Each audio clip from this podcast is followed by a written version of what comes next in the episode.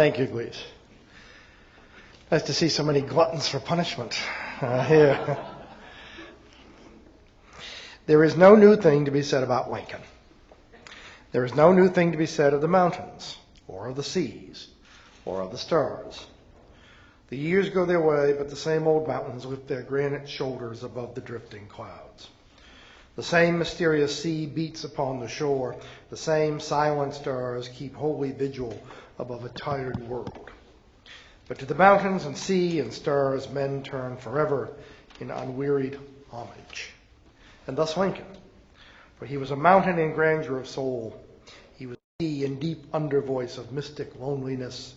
He was a star in steadfast purity of purpose and service. And he abides. So declared an otherwise obscure congressman from Kansas named Homer Hoch on February 12, 1923, as quoted by Carl Sandburg, of whom it was said by literary critic Edmund Wilson that he was the worst thing to happen to Lincoln since John Wilkes Booth. All of which goes to show that while fascination with our 16th president is unending, so are frictions within the sometimes unfraternal fraternity of Lincoln scholars. Indeed, there are times when the Civil War appears decidedly civil, next to the academic disputes surrounding topics as diverse as Lincoln's attitude towards slavery or his view of civil liberties during wartime. If Lincoln scholarship is timeless, it is also trendy. Often it reveals more about us, about our culture, and our preconceptions than it does about Lincoln. Thus, we have Brokeback Lincoln and Prozac Lincoln, worthy successors to Dictator Lincoln and Racist Lincoln. When Stephen A. Douglas accosted him on the stump and uh, accused him of being two faced, Lincoln neatly turned the tables. If I really had two faces, he asked, do you think I would hide behind this one? If he wasn't two faced, it is certainly true that Lincoln did not wear the same face before every audience. Of all the Lincoln stories, none seems so metaphorically revealing, at least, as the eerie encounter that Lincoln had with himself on election night 1860. Worn out from the campaign and the suspense of vote counting, the president elect went home to rest. From his bed, he saw a bureau with a swinging mirror and in it his own reflection.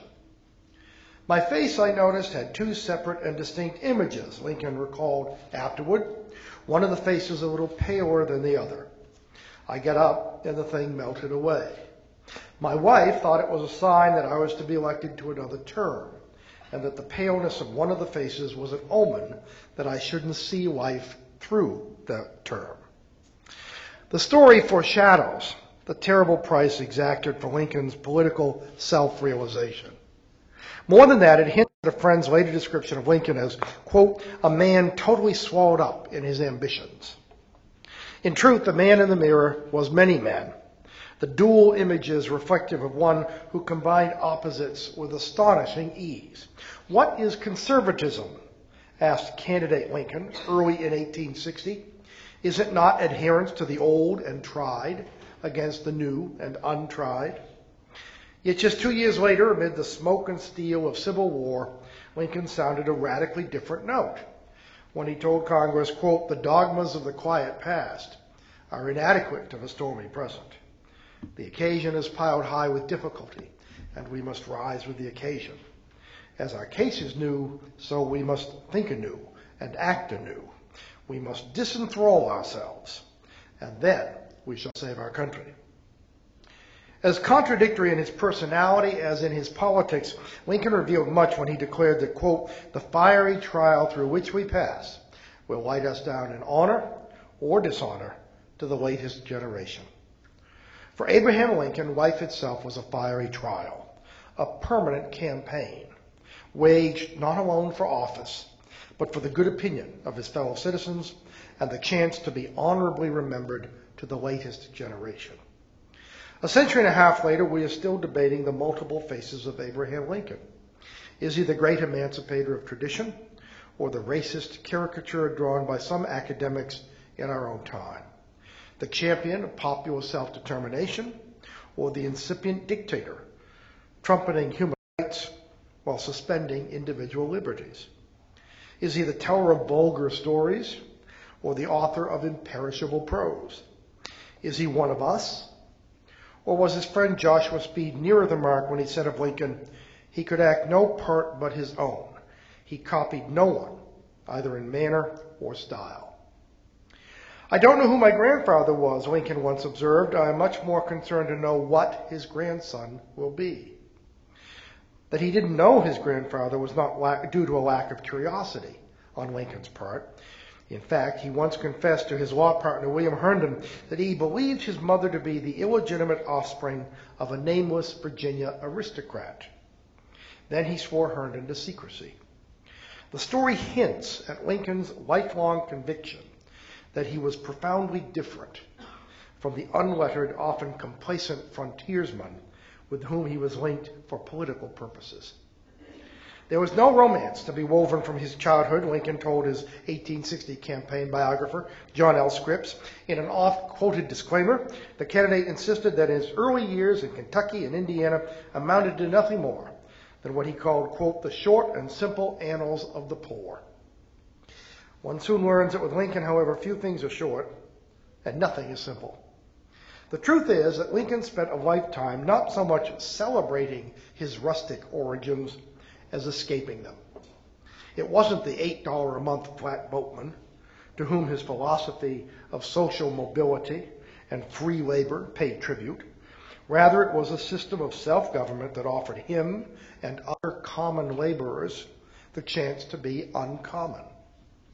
For Lincoln, frontier life was a tireless effort to prove himself and to improve himself, while simultaneously vindicating the ideas of individual dignity contained in the Declaration of Independence. Now, another clue to Lincoln's character is his surveying career. A surveyor, after all, is an executive of nature. He stamps order on chaos by fixing his name to previously uncharted territory. In the process, he secures to himself a fragment of immortality, realized through mathematical formula. This was much on Lincoln's mind. As a young man in New Salem, he observed to a friend, It isn't a pleasant thing to think that when we die, that is the last of us. Needless to say, this craving for secular immortality, the kind that was bestowed on Washington and the founding generation, is nowhere to be seen in Horatio Alger's 1883 potboiler, The Backwoods Boy, or How a Young Rail Splitter Became President. Alger was to Lincoln what Parson Weems was to George Washington. His Lincoln is a child of the frontier who comes out of the wilderness to validate democracy with much the same determinism uh, yeah, that made Washington incapable of telling a lie. This would have come as news to Lincoln, whose ambition was equaled by his elusiveness. As a young man, he sought political office, reputation, love, and economic success, pretty much in that order. Most of all, however, he sought coherence. Lincoln's appreciation of Shakespeare, and particularly of the tragedies, throws light on his depressive personality. Over the years, Lincoln scholars have spilled barrels of ink, hoping to trace melancholy to its source. His depression stemmed from the death of his mother when he was but nine years old, it has been argued. Its shattering impact reinforced by the loss of a much loved sister a few years later and the cruel fate visited upon Anne Rutledge, his first sweetheart, in 1835. Other theories attribute his emotional fragility to acute embarrassment over his ungainly appearance and social ineptitude, or to neglect in childhood, even chronic constipation, for which Lincoln liberally dosed himself with blue mass pills purchased from a Springfield druggist. More recently, and perhaps more convincingly, it has been suggested that Lincoln's family was genetically predisposed to depression. According to Kentucky sources, his father had been known to walk that state's bluegrass, bluegrass fields while loudly talking to himself of God's providence, much as his famous son would be observed on the Illinois legal circuit, babbling what one lawyer and bunkmate called, quote, the wildest and most incoherent nonsense. Presumably that was outside the courtroom. Whatever the cause, Lincoln seemed as preoccupied with insanity as he was with death. In his late 30s, a visit to the scenes of his Indiana youth inspired a poem. That's right, Lincoln wrote bad poetry before he, he wrote great prose. A poem about a boyhood friend who had lost his mind. A human form with reason fled, wrote Lincoln, while wretched life remains. Did Abraham Lincoln fear the loss of his own sanity? According to biographer Stephen Oates, it was precisely such dread that explains his refusal to indulge in alcohol or surrender to passion. Americans, Lincoln told his Springfield neighbors in 1842, must place their reliance on, quote, reason, cold, calculating, impassioned reason. It was Lincoln's fate to be a rational man in an irrational time. And then there was slavery. Never, he said, as an adult, was there a time when slavery didn't have the power to make me miserable. In fact, Lincoln was still an infant when his parents joined an abolitionist branch of the Baptist Church. The family's subsequent move to Indiana was at least partly influenced by Thomas Lincoln's disdain for the South's peculiar institution.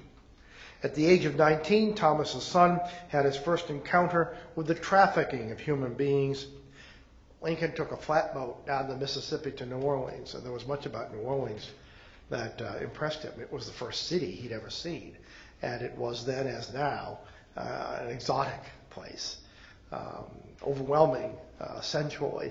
Um, on the other hand, before he left, Lincoln also came face to face with a slave auction. It was the first time he'd ever seen this, and it horrified him, and I think it left an imprint on him for the rest of his life. A decade later, in politics, he told the Illinois legislature that slavery was, in his words, founded on both injustice and bad policy. In 1838, the rising politician told an audience in Springfield, as a nation of free men, we must live through all time or die by suicide. The law, after surveying, may have been Lincoln's livelihood, but politics was his life. You will never begin to understand Lincoln unless you understand he is a political animal. Ambition defined what I call his permanent campaign. Victory promised current reputation and future remembrance. To Joshua Speed, his closest friend, Lincoln confessed in 1841 that he would be perfectly willing to die then and there.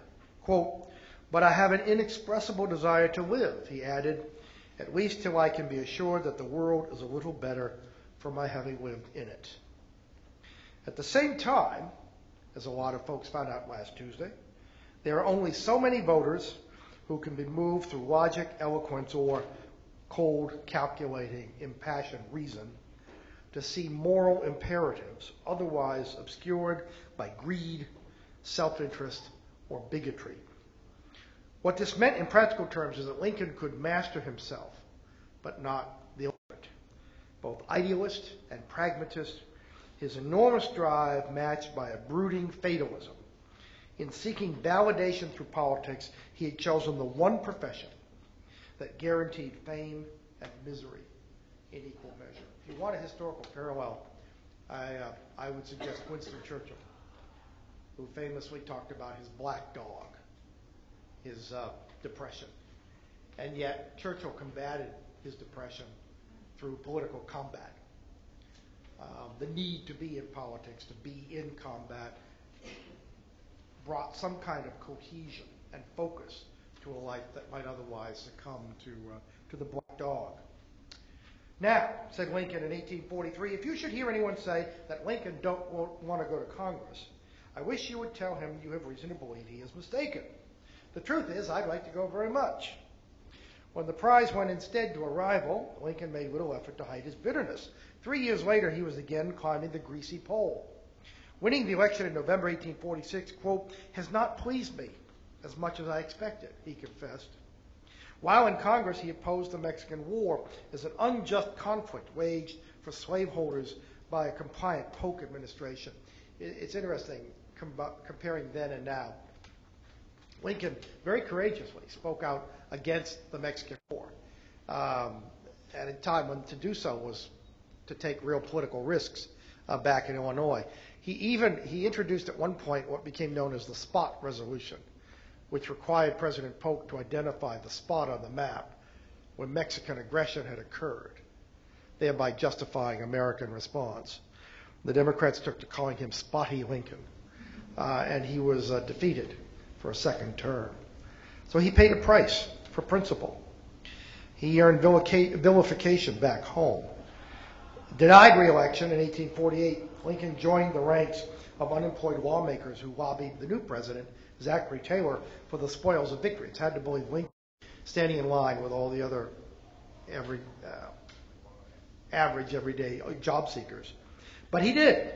Logical as ever, Lincoln prepared a list of perfectly 11 perfectly sound reasons why President Taylor should appoint him commissioner of the General Land Office, a sinecure that paid $3,000 a year. Taylor was unpersuaded. As a consolation prize, Lincoln was offered the territorial governorship of Oregon, which he turned down. A politically adroit move he blamed on a wife whose desire for rank dwarfed even his own. His willingness to feed at the public trough gave poignancy to Lincoln's later dealings with the horde of placers who infested his White House. At one point, transforming misery through humor, uh, Lincoln declared himself well pleased to have contracted a mild form of smallpox, because, as he put it, now at last I have something I can give everyone. but all that was in the unfathomed future. And in meanwhile, there was posterity to ruin an ambitious man's sleep. Had he died in 1849, or even five years after, following his first unsuccessful campaign for the United States Senate, Lincoln would be little noted nor long remembered today. Whatever else they held in store, events would spare him that fate. Instead, they would bury the man in a shroud of democratic myth making and self sacrificing nobility. Under the circumstances, his relationship with Mary Todd might best be understood in terms instantly recognizable to modern audiences as a political partnership. Unlike the vast majority of well-bred, well-read young ladies of her day, Mary loved the cut and thrust of the public arena, to which she was denied admission on account of her sex. So she played at politics vicariously. Her father's close friend, Henry Clay of Kentucky, was Lincoln's great political hero. That's what really brought them together. I sometimes say Henry Clay was the matchmaker who brought Abraham and Mary Lincoln together. Today, Mary would be a candidate. In the 19th century, she didn't have that option. So she channeled all of her energies, and they were fierce, uh, through this ungainly um, one term congressman who, by mid 1850s, was universally regarded as a man whose political career was over. As fiercely loyal as to Nancy Reagan or Hillary Clinton, Mary Lincoln glimpsed a destiny visible to few others. That said, the Quaker Brown Lincoln residence at the corner of 8th and Jackson Streets in Springfield may well be considered the original house divided. Billy Herndon exaggerated the shrewish qualities of Mrs. Lincoln, with whom he enjoyed, if that is the word, a relationship of unconcealed mutual antipathy. Yet there are too many contemporary accounts that have Mary striking her husband with a stick of wood, hurling hot coffee in his face, or driving him to take refuge on an extra long sofa in the offices of Lincoln and Herndon to be dismissed as mere neighborhood gossip. That is not to say that Lincoln was an easy man to live with. He was not. When he wasn't away on the legal circuit for weeks at a time. In fact, someone did toted this up and figured that through much of the 1850s, part of the 1840s, Lincoln was literally away from home six months out of the year, riding the, the legal circuit and that left Mary uh, to take care of small children with the help of an Irish maid with whom she was invariably quarreling. He could be found lying on the floor in a newspaper induced trance, or answering the door to his wife's dismay in his shirt sleeves, or absentmindedly pulling a wagon down the street, heedless of a screaming child who had fallen out. A Springfield neighbor looked out the window one day and saw Lincoln carrying his two sons, Willie and Tad. The boys shouting at each other and punching the air. What's wrong? said Lincoln's neighbor. Just what's the matter with the whole world, replied Lincoln. I've got three walnuts, and each wants two. At first blush, the Lincolns appear as ill matched as sandpaper and silk. On closer examination, their admittedly turbulent marriage confirms the old adage that opposites attract. There are no photographs of the two together. Mary didn't want to be photographed with Abraham. Not, not for, eh, he was 6'4 and she was 5'1. He used to introduce the two of them as the long and the short of it. Um, she didn't laugh. like a pair of high spirited horses yoked in harness, they had to pull together if the coach of state was not to be upset. Mary's quicksilver temper should not obscure the genuine love she felt for her husband, nor the pride she took in his accomplishments.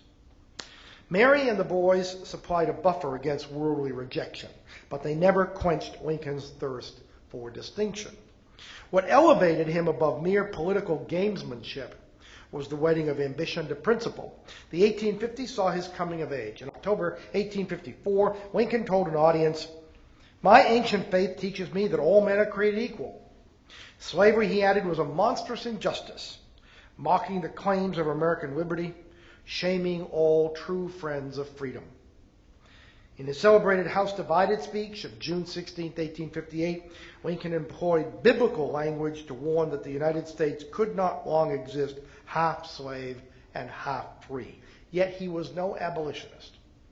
What Lincoln wanted, emphatically, was to put slavery on the road to extinction, thereby proving to the doubters that the American experiment would outlive them all. In preparing to engage Stephen Douglas in a historic series of debates that fall, he sat down and scribbled out what may be the most profound soundbite in American history.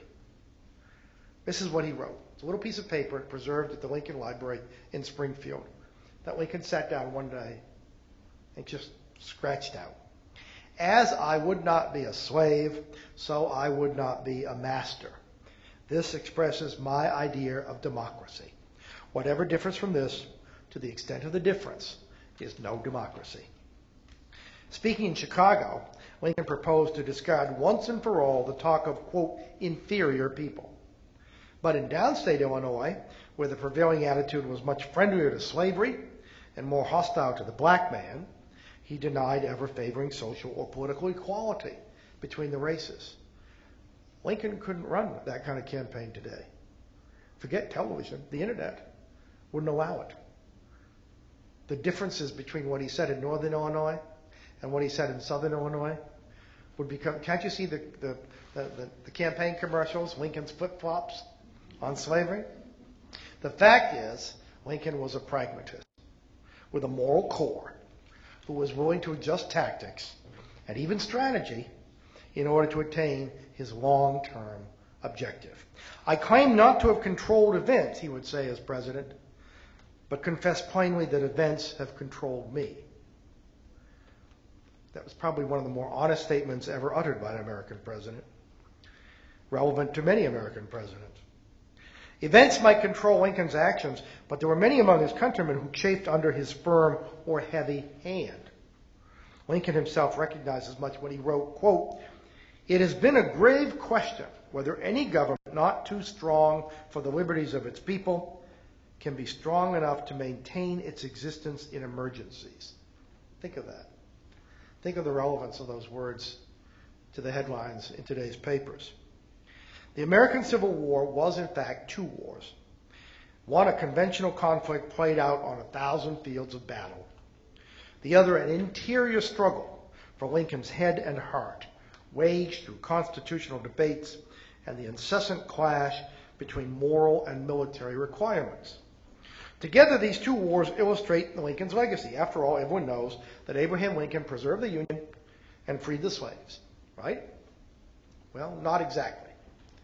Lincoln didn't preserve the Union, at least not the Union as it existed before 1861.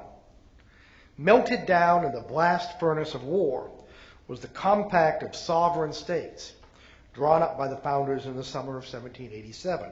In its place, emerged a modern industrial power with a strong central government, a nation instead of a confederation.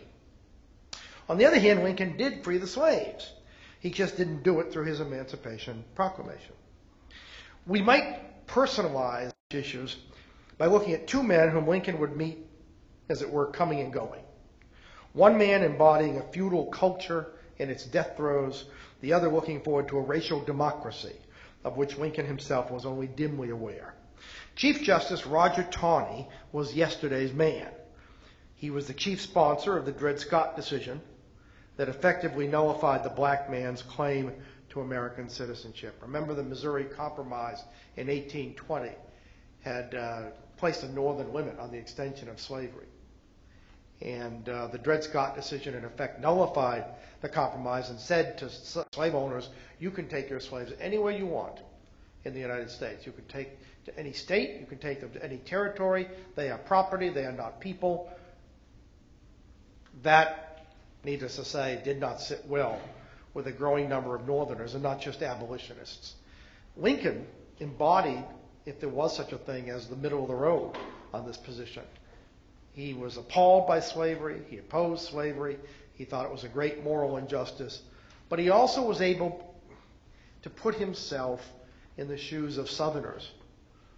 Remember, Thomas Jefferson had said, We have a wolf by the ears.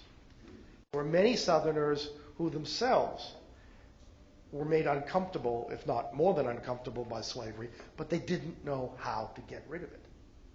And what Lincoln wanted to do the, the moderate position, if you will, was to put slavery, as I say, on the road to extinction. Months after Taney swore Lincoln into office in 1861, the two men were locked in a constitutional crisis within a crisis. This is what Lincoln said I'm like a man so busy in lighting rooms in one end of his house that he can't stop to put out the fire burning in the other. With the Union crumbling and Washington itself facing a military threat, the untested president confronted dangers everywhere he looked. Desperate times called for desperate measures, which Lincoln was not afraid to resort to. So he asserted executive authority as no president before or since. He suspended such cherished constitutional guarantees as habeas corpus, the right of every American to a trial. His actions led critics then and historians since to speak of incipient dictatorship.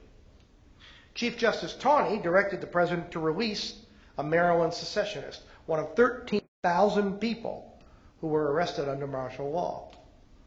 Lincoln refused. He justified his action under the doctrine of wartime necessity. Were Maryland's legislatures, legislature permitted to meet, meet and to vote secession, Washington, capital of the disunited states, would find itself clenched between the jaws of the Maryland, Virginia nutcracker. Anticipating claims that reverberate through today's headlines, Lincoln said that unprecedented circumstances authorized him to temporarily suspend a single clause of the Constitution. The alternative, he argued, was to yield to men who would trash the entire document. This is Lincoln at his best. Listen to his explanation. Often a limb must be amputated to save a life. But a life is never wisely given to save a limb. In any event, Lincoln's sweeping claims of executive authority could never have been made, let alone accepted in the old pre war Union. That was gone. His confrontation with Chief Justice Taney is the Lincoln presidency in miniature, a medley of tactical improvisation and bedrock principle. It summarizes not only the historical example Lincoln set for his successors, but how he transformed the presidency. But if Taney belonged to the old order, the former slave Frederick Douglass couldn't wait to bury the past. He was equally impatient for black troops to be enrolled in Union armies. The mission of the war, said Douglass, was the liberation of the slaves as well as the salvation of the Union. I reproached the North that they fought with one hand while they might effectively fight with two, that they fought with the soft white hand while they kept the black iron hand chained and helpless behind them. Lincoln held to a different view of the conflict. The same cold, impassioned reason to which he paid tribute told him that it was hypocritical for a nation professing a love of liberty to keep millions of human beings in chains. But as with his suspension of habeas corpus, political imperatives transcended his personal desires. He must do nothing to alienate Kentucky and other border states that had agreed to stay in the Union provisionally and which were hostile to emancipation. I would save the Union, wrote Lincoln. If I could save the Union without freeing any slaves, I would do it. And if I could save it by freeing all the slaves, I would do it. And if I could save it by freeing some and leaving others alone, I would also do that. Events beyond his control would force his hand. For years, Lincoln had fantasized that it was possible, for example, to send the slaves back to Africa through a plan of colonization. He thought that you might be able to buy off slaveholders, that the federal government could financially compensate slaveholders. Needless to say, those were fantasies. And by the summer of 1862, he knew better. The time for expedience was past. The master politician had found an issue that could not be finessed. Had he not forecast as much in his House divided speech four years earlier? To Frederick Douglass, the Emancipation Proclamation was, quote, the greatest event of our nation's history. Lincoln himself would describe it later as the central act of my administration. At the time, however, he sang a different tune, portraying emancipation as a wartime measure born of necessity, if not desperation, and questioning whether, as he put it afterward, quote, the people had been quite educated up to it. Now, here is Lincoln's true greatness as a president. It's Lincoln the persuader, Lincoln the educator, forerunner of modern presidents for whom the chief occupation, in Harry Truman's words, is to convince people to do what they ought to do but don't want to do. In his December 1862 message to Congress, Lincoln employed reason, logic, and unforgettable eloquence to demonstrate the essential truth of democratic leadership, something that we'll come back to over and over again in this series of lectures, that there can be no authority without moral authority. Fellow citizens, he said, we cannot escape history. We of this Congress and this administration will be remembered in spite of ourselves. No personal significance or insignificance can spare one or another of us. In giving freedom to the slave, we assure freedom to the free, honorable alike in what we give and what we preserve. We shall nobly save or meanly lose the last best hope of earth. Lincoln was the original great communicator. Like others aspiring to that title, he never hesitated to use humor to make a point. Mr. Lincoln's flow of humor was a sparkling spring gushing out of a rock, said his favorite funnyman, Petroleum V. Nasby. The flashing water had a somber background which made it all the brighter. His second favorite uh, funny man was named Office Seeker, Orpheus C. Kerr. Lincoln himself told a disapproving cabinet that he must laugh or else he would die. It's hard to believe that there was a time in American politics when candidates thought up their own one-liners. Lincoln used his to devastating effect. Stephen Douglas, for example, complained that every one of Lincoln's jokes seems like whack upon my back.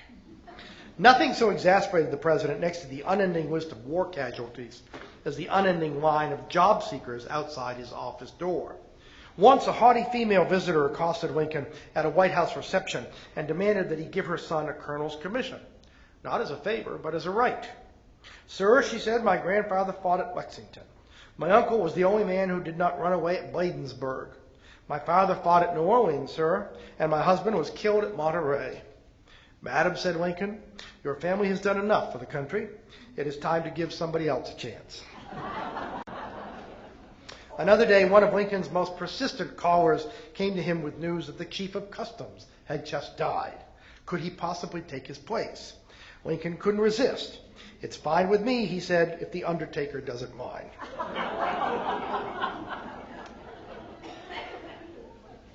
we are still debating Lincoln and slavery, Lincoln and race, and that's a good thing. It's a healthy thing. Because Lincoln, in so many ways, is a mirror to return to the analogy of the mirror, he is in so many ways a mirror held up to reflect our own attitudes about race and how they have evolved over time. It's very interesting. There is a, a school of thought uh, among some today uh, that Lincoln should forfeit the title of the great emancipator. Uh, on the other hand, it's very interesting to listen to Frederick Douglass, who was no apologist for Lincoln or anyone else, who said, his countrymen, this is in Douglass's words, he urged him to take a comprehensive view of Abraham Lincoln and to make reasonable allowance for the circumstances of his position. To be sure, quote, viewed from the genuine abolition ground, Mr. Lincoln seemed tardy, cold, dull, and indifferent, said Douglas. But measuring him by the sentiment of the country, a sentiment he was bound as a statesman to consult, he was swift, zealous, radical, and determined. The force of circumstances is often a force beyond any president's control. And before you pass judgment on any president, it seems to me you need to understand the circumstances that both guide and limit his actions. The last days of Mr. Lincoln, said Douglass, were his best days. On the 1st of February, 1865, Congress adopted the 13th Amendment. It didn't just happen. Lincoln twisted arms. He twisted a few arms off. He got just enough Republicans to vote in Congress to pass the 13th Amendment, which abolished slavery. He knew that the Emancipation Proclamation was no permanent solution.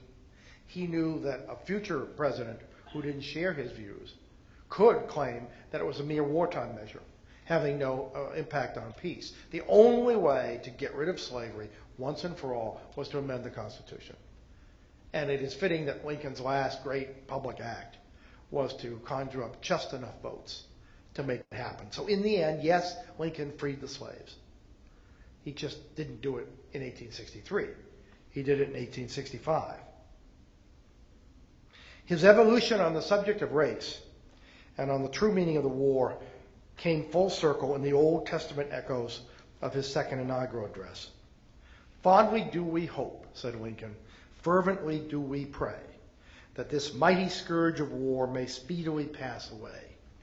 Yet if God wills that it continue, until all the wealth piled up by the bondsman's 250 years of unrequited toil shall be sunk, and until every drop of blood drawn from the sword, as was said 3,000 years ago, so still it must be said, the judgments of the Lord are true and righteous altogether. What is Lincoln saying? He is, in fact, invoking the Bible in ways that presidents never invoke the Bible.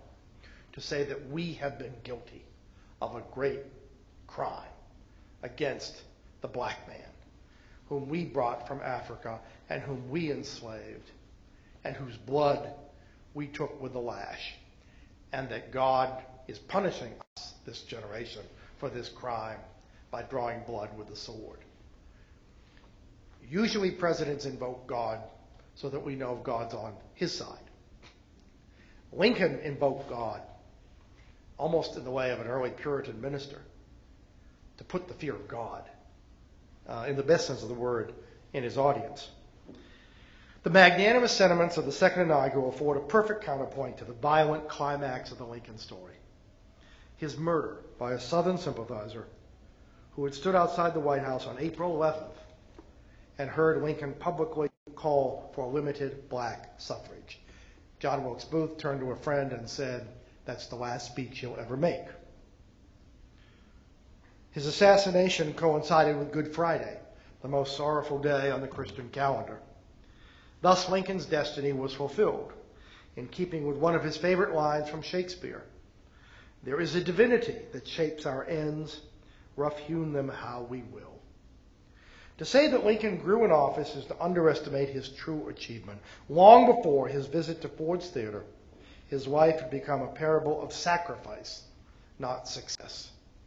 His personal ambition had been purified by his embrace of the anti slavery cause.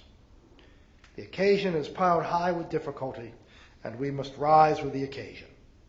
He more than lived up to those words. In his growing spirituality, Lincoln did not, like some modern day politicians, presume to know God's agenda.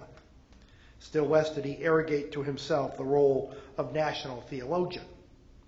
Nevertheless, his death on Good Friday struck powerful chords among his contemporaries. Even now, 140 years after his funeral made its mournful trek across the Illinois prairie, he remains as vital a part of America's future as he is a venerated relic of our past. If the rail splitter retains an undiminished power to move, inspire, and occasionally shame us. Perhaps it is because in his permanent campaign, we can see reflected back our own ambitions, uncertainties, and drives. Out of his fiery trial emerged the soldier of freedom, for whom preserving the Union supplied both a unity of purpose and a ticket to that secular immortality he had first glimpsed as a boy, spellbound by Weems's Life of Washington.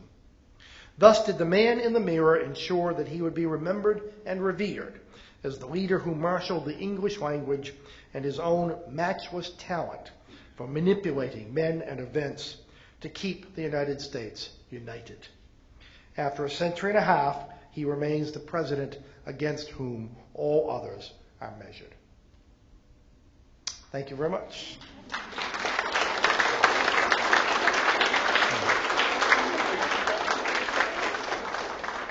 Questions, comments? Yeah. How much did he rely on his cabinet or seek advice from his cabinet or do it alone in the conduct of the war? I think it's one of the things that people admire. I mean, they look at Lincoln's use. First of all, remember the brilliant thing Lincoln did was to get all his enemies together and appoint them to the cabinet. That was a stroke of genius. A lesser man, a more vindictive man, a more conventional man uh, wouldn't have done that. Uh, that was the first real sign that this is this is not an ordinary politician. So he brought all these people together. He made them all jointly responsible for their common success. Um, and he utilized them, I think, in ways that you know most people regard as highly successful. He played them off against each other from time to time. Um, he he was a large enough man that he didn't. Well, you know, Edwin Stanton. His first Secretary of War was Simon Cameron, who was a crud Pennsylvania politician. Uh, Pennsylvania then was what Illinois is today, um, and, and um, it was once uh, he was asked. Um, Lincoln was asked if there was anything that Simon Cameron wouldn't steal. And he said, Well, I don't think he'd steal a red hot stove. Um, although about that there was some doubt. Um, Cameron was, was bundled off. He was scapegoated to some, you know, he made a very good scapegoat for the failures of the Union Army early on. And who did Lincoln bring in? Edwin Stanton. Now, Edwin Stanton had been in the Buchanan administration. He was the only one with any backbone in the Buchanan administration. But before that, he'd been a very successful Ohio lawyer. And in that role, he had encountered Lincoln and insulted Lincoln, referred to him as that long armed baboon. And Lincoln this knew about this. And the, again, the fascinating thing is that Lincoln was large enough to rise above these old slights. I can think of some presidents probably who couldn't do that.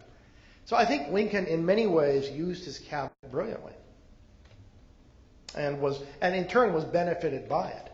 I mean, the Republican Party was brand new; it had never had a president before, and a lot of what he was doing by bringing these people together was by by representing the, the factions in his own party. Um, he was a he is the best politician who ever occupied the Oval Office. First and foremost, Lincoln is a brilliant politician. Yeah. Uh, Would you discuss a little more the circumstances leading up to the second election? Well, there was a considerable doubt as to whether Lincoln uh, could or should be reelected. There were radical Republicans in his own party who believed that he wasn't uh, uh, vigorous enough in pursuing the war, prosecuting the war, or uh, upholding the rights of the black man. Um, and there were some who wanted to run, of all people, General Grant. They knew nothing about his politics, but then as later, he was a successful military man, and that's all they needed to know. And um, but Lincoln again was such was such a skillful party manager that he um, uh, was able to secure in the end an almost unanimous renomination. He also did something very smart. He renamed the Republican Party. It became the Union Party in 1864. He dumped his vice president and replaced him with a Democrat from Tennessee named Andrew Johnson. And those are very, very important symbolic gestures. It said that this is a president who's fighting this terrible civil war, and under these circumstances, you know, business as usual is out the window. This is not a conventional partisan war. It can't be fought in that way. We have to bring people together. We have to unite people to fight the war and presumably to, uh, to uh, uh, secure the peace. So Lincoln took a number of steps, um, both by broadening his political base, by controlling, if you will, the Republican machine. But then he knew he was at the mercy of events. Remember, I claim not to have controlled events, but to be uh, in the control of events. And in the fall of 1864, the summer of 1864, he believed that he would not be reelected. Uh, the war was going badly. People were terribly war weary. You look at the mood of this country about Iraq when we've lost 3,000 soldiers. I mean, you know, they lose 10,000 soldiers in a single battle. And this has been going on for four years. So um, Lincoln actually one day had his cabinet meet, and uh, he asked them all to sign the back of a document. They didn't know what was on the front of the document. And what was on the front of the document was, in his own handwriting, basically a concession of defeat and a commitment that the government, that their government would conduct themselves between November and March of 1865 in such a way as to win the war, because it was unlikely that the next government would do so after March 1865. Um, and then something happened. General Sherman took Atlanta. And that's what turned the tide. Politically, militarily, um, the mood of the country lifted. They realized this war is, in fact, almost over. Because once the, the, the, the backbone of the Confederacy was, was broken, and Sherman was uh, uh, marching to the sea, um, there was no question that the South could, uh, could come back from, from its military uh, condition. So, yeah. While he was in Washington as president, did Lincoln have any friend or confidant? Having surrounded himself with his enemies. in the party- Lincoln was a man. Lincoln was, you know, his his David Davis, who was a probably as close, along with Joshua Speed, as close a friend as he had, said Lincoln was the most secretive man he ever knew. Um, and Davis was his campaign manager in 1860, and subsequently nominated Supreme Court. Um, it wasn't that he. Lincoln was a terribly private, very secretive individual who chose to have, like Franklin Roosevelt, arguably like Ronald Reagan, countless acquaintances, and, no doubt lots and lots of people who thought they were his friend and with whom he was friendly. But not in the way that I think you and I think of as he had no intimates, put it that way. I mean, actually, the closest thing probably would be the two young men who served him as White House secretaries, John Hay and John Nicolay. And there was an almost paternal relationship. Uh, but in terms of contemporaries or other politicians, there were people, you know, with whom he worked closely. There were people he respected. Uh, there were people, to some degree, he took into his confidence. Very interestingly, you know, one thing he did, which is, I think, probably of was value for any president. Lincoln, Lincoln would invite reporters in. Lincoln liked to spend a lot of time with the, with the press because he thought he could find out things from them that he couldn't find out anywhere else. He also had, he insisted on having, you know, regular, almost weekly receptions where the public could, could come in and, and meet him. And it was su- suggested that this was either a waste of time or tempting fate in terms of his security. And Lincoln, you know, said he, he referred to them as his public opinion baths. People coming into him off the street, regular people, would have their own view of the war, their own perspective. And, and it would be, you know, like the hothouse atmosphere of the White House, you walked up in that office all day surrounded by job seekers, you know, or go across the street. He'd walk across the street, of course, no Secret Service in those days, to the War Department, to the telegraph office to get the latest list of casualties. Pretty gloomy, pretty depressing existence. But he, he didn't let himself be walled in by the presidency. And I think that's one of the lessons of enduring significance for any, probably for any leader, but particularly for any president. Yeah. Was Chase a thorn in his side? Chase was a thorn in his side. There's no doubt about it. Uh, Chase, uh, Salmon P. Chase wanted, with every breath he took, to be president of the United States. But he was so transparent he, that it made him clumsy. I mean, Lincoln was a very nimble uh, tactician and strategist. I mean, he could dance rings around Chase. You know, Chase just lusted like a big panting dog. You know, and um, it was so transparent, and um, he was so clumsy. And um, so Lincoln, you know, it was almost sometimes almost like a game. You know, however, it must be said that Salmon Chase played a pivotal role. Salmon Chase was a brilliant Secretary of the Treasury. The United States was broke, and somehow Salmon Chase managed to finance the Civil War. Now we had the first tax, income tax, in American history. We had the first paper currency in American history. So, I mean, I think most people give Chase high marks for his performance as Secretary of Treasury. They just don't give him high marks for his performance as a human being.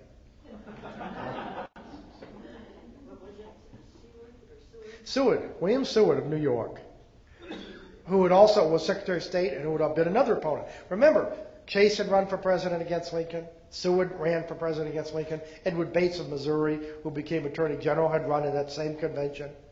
Um, the surest way to get a job in the cabinet was to run against Lincoln, you know, for president. Seward was Secretary of State, and uh, and I, you know, I'm biased. I'm a Seward fan. I think he and I Seward Seward actually, you know, Lincoln was very close to Seward. Seward made him laugh. The two men would sit and tell each other stories until tears rolled down their eyes, and and each of them desperately needed that. And Seward, I mean, the more you know, Seward was a short, hawk-nosed kind of guy. He bent over like Groucho Marx, um, and and he, he sort of he was a sort of comical figure. Uh, looked like a great macaw, and um, he and Lincoln, I mean, it was sort of Mutt and Jeff, but they, you know, they got over their initial animosity, and they became a, a real team. And Seward was a, you know, Seward was a mainstay of uh, of that administration. Yeah.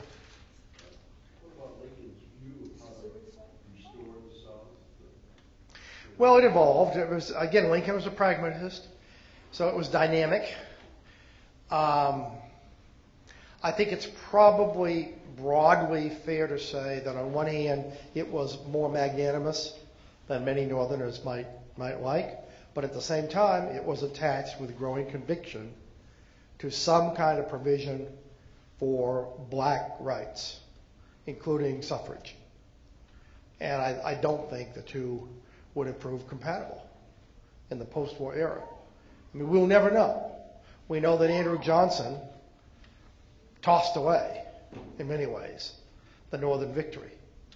The North won the war and the South won the peace. And for that, he will burn in presidential hell. Um, impeachment was too good for Andrew Johnson. Uh, it took 100 years until another Southerner named Johnson made good on uh, the promise of racial equality uh, of his predecessor, who had also been murdered. But we don't know whether Reconstruction would have taken a different course. We can confidently predict that it would have been managed far more skillfully by a much more gifted politician and by someone with infinitely more prestige and moral authority than Andrew Johnson. One more? Yeah. Uh, what do you think the death of his child did to him? Well, you know, it's interesting to see the, the contrasting uh, reactions of the Lincolns because I think Mary Lincoln gets a bad press, and I think, you know, a lot of it's unfair. I mean, a woman who lost her mother, who lost uh, three of her four sons, and who was committed to a mental institution by her fourth son, and of course saw her husband assassinated. I think we should all cut her a little slack. I think what happened, uh, I think um, Willie's death is what really broke her. I mean, Mary was never the same after that. And um, on the other hand, Lincoln, who grieved, he would every week, he, on the, I think Willie died on a Thursday, and Lincoln every Thursday would go and sit, you know, in, in Willie's room. And, um, and yet, Lincoln had the character not to be destroyed. It was almost as if somehow Lincoln's personal suffering joined him to all the other families in America who were suffering. I mean, it fused him in a way that nothing else could have. So Lincoln went on and kept growing, I think, as a human being and as a leader. Um, he became closer than ever to Tad. He wasn't very close, you know, to his older son, Robert Todd Lincoln. They were never close. Robert Todd was much more his, his mother's son, kind of stiff and formal and, um, well, remember famously Lincoln had said that, you know, God only needed one D and the Todds of Kentucky needed two. And uh, I think his son, his elder son, inhabited, uh, inherited more of his mother's temperament than he did of his father. Thank you very much. Appreciate it.